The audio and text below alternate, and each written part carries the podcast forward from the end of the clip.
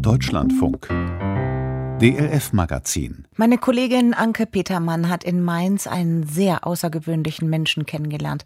Seit 25 Jahren arbeitet er mehr oder weniger auf der Straße. Er ist Arzt, aber die Zahl der Privatpatienten liegt bei Null. Er schaut lieber nach denen, die kein Geld für Igelleistungen haben. Gerhard Trabert heißt der Arzt und er will nun mehr. Er kandidiert für den Bundestag, denn er sagt, nur mit der richtigen Politik werden Menschen wie er überflüssig.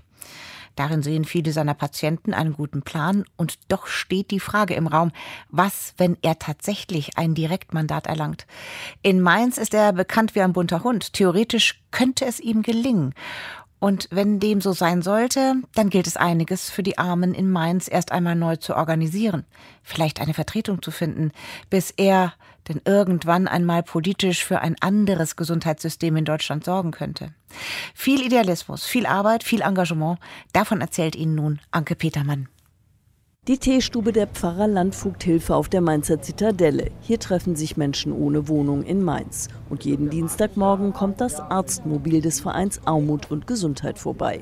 Des Vereins Gründer Gerhard Trabert hinten im geräumigen Transporter seine Sprechstunde abhält, ist bekannt. Vor der Teestube warten um kurz nach neun schon Menschen, die Behandlung brauchen, aber auch Helfende, die sich mit Trabert absprechen wollen. Trabert stoppt das weiße Arztmobil mit dem Vereinslogo, steigt vom Fahrersitz. Gleich melden sich Patienten und Patientinnen. Grüß Sie, Herr Dr. Trabert. Hallo. Ich bräuchte wieder Vitamin D. Der Mediziner nickt der Frau zu, will aber den vor der Teestube Wartenden zunächst erklären, warum ihn heute eine Reporterin begleitet. Es geht um das Thema, dass ich für den Bundestag kandidiere. Trabert Also, lacht, als könne er es selbst noch nicht richtig glauben. Einer, der seinen Namen nicht nennt, schaut überrascht. Ein kurzer Schock, Entschuldigung, Männer, kurzer Schock. Haben Sie es noch nicht mitbekommen? Ohne Quatsch jetzt oder was? Ja, ohne Quatsch. Die anderen, die haben mich alle schon angesprochen. Die wollen mich jetzt auf den Arm nehmen oder so? Nein. Das war ja sogar im Internet. sagt ein Teestubenbesucher, der ebenfalls anonym bleiben will. Später steigt er zur Untersuchung ins mobile Sprechzimmer von Traberts weißem Transporter. Ich finde es super, dass er es macht. Ich weiß, ja, dass Herr Trabert sehr engagiert ist. Das finde ich eine super Sache. Kommentiert Klaus, der seinen Nachnamen verschweigt und selbst hilft, indem er Schlafsäcke für Wohnungslose sammelt und im Winter verteilt. Bei den meisten vor der Teestube hat sich längst herumgesprochen, dass ihr Doc als Parteiloser zur Bundestagswahl im September antritt. Und zwar Auf einem Direktmandatsplatz der Linken. Aber ich kandidiere nicht für die Linke. Der feine Unterschied ist Trabert wichtig. Der Straßendoc will sich von keiner Partei vereinnahmen lassen. Wobei ich keine Berührungsängste habe, was die Linken angeht. Aber ich mache keinen Wahlkampf für die Linken, sondern einen Wahlkampf für Themen und für Menschen, die ja hinter, ich würde sagen, vor diesen Themen stehen, weil die kommen einfach im Bundestag zu kurz. Sie haben keine Lobby. In den wohnungslosen Einkommensarmen und Geflüchteten sieht der parteilose Kandidat die Ausgegrenzten, für die er im Bundestag gern Lobbyarbeit leisten würde. Wohnungsnot lindern, Gesundheitsversorgung für alle, Arbeitslosengeld 2 erhöhen, nur drei seiner Anliegen. Der Arzt nickt der Frau zu, die ihn auf die Tabletten angesprochen hatte. Jetzt gucken wir nochmal nach dem Vitamin D. Schwester Angelika nimmt schon mal die Patientenakten des Vormittags aus einem anderen Schrank der Arztpraxis auf Rädern und vervollständigt sie. Ihren Nachnamen behält sie für sich. Für die Dienstagstouren mit dem Arztmobil stellt die Mainzer Caritas sie frei. Und auch für Traberts Mittwochssprechstunde im Thaddäusheim für Wohnungslose. Dort arbeitet Schwester Angelika. Was sie von Traberts Bundestagskandidatur hält, verrät sie später in einer Pause. Und zwar vor einem weiteren Heim für Wohnungslose, das die Stadt Mainz auf Traberts Initiative hin für die Zeit der Pandemie eröffnet hat, damit chronisch Kranke und frisch Geimpfte vorübergehend sicher sind. Das Arztmobil ist da, ruft der Sozialmediziner ins Treppenhaus der ehemaligen US-Kaserne hinein.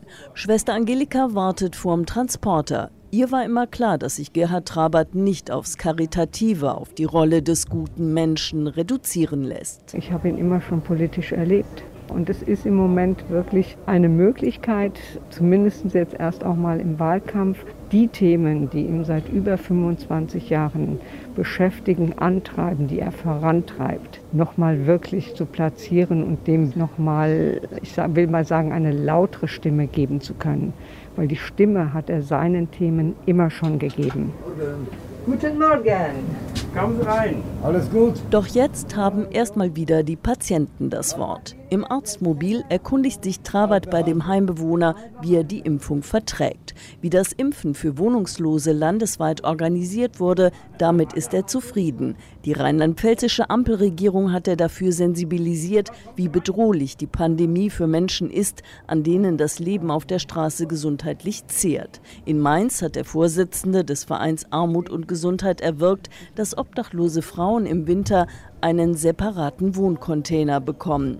Ministerpräsidentin Dreyer von der SPD und ihr Parteifreund Ebling als Oberbürgermeister von Mainz nehmen ernst, was Trabert empfiehlt. Und ein bisschen rot ist der Bundestagspolitiker ins B ja auch. Ich bin ein linker, grüner, in Teilen sozialdemokratischer, parteiloser Kandidat.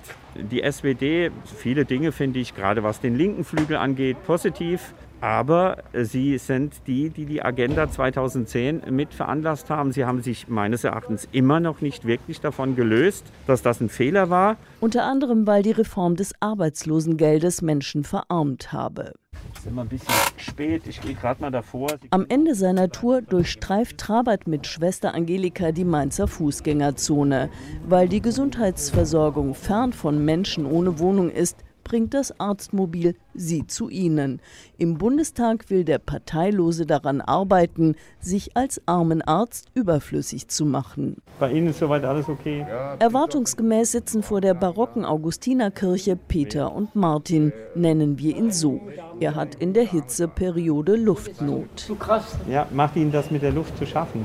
So, äh, das glaube ich Ihnen. Traber tut, was er als Dozent auch seinen Studierenden empfiehlt. Er geht vor den Männern in die Hocke, während er mit ihnen spricht. Augenhöhe zu wahren, Grundlage seiner Arbeit.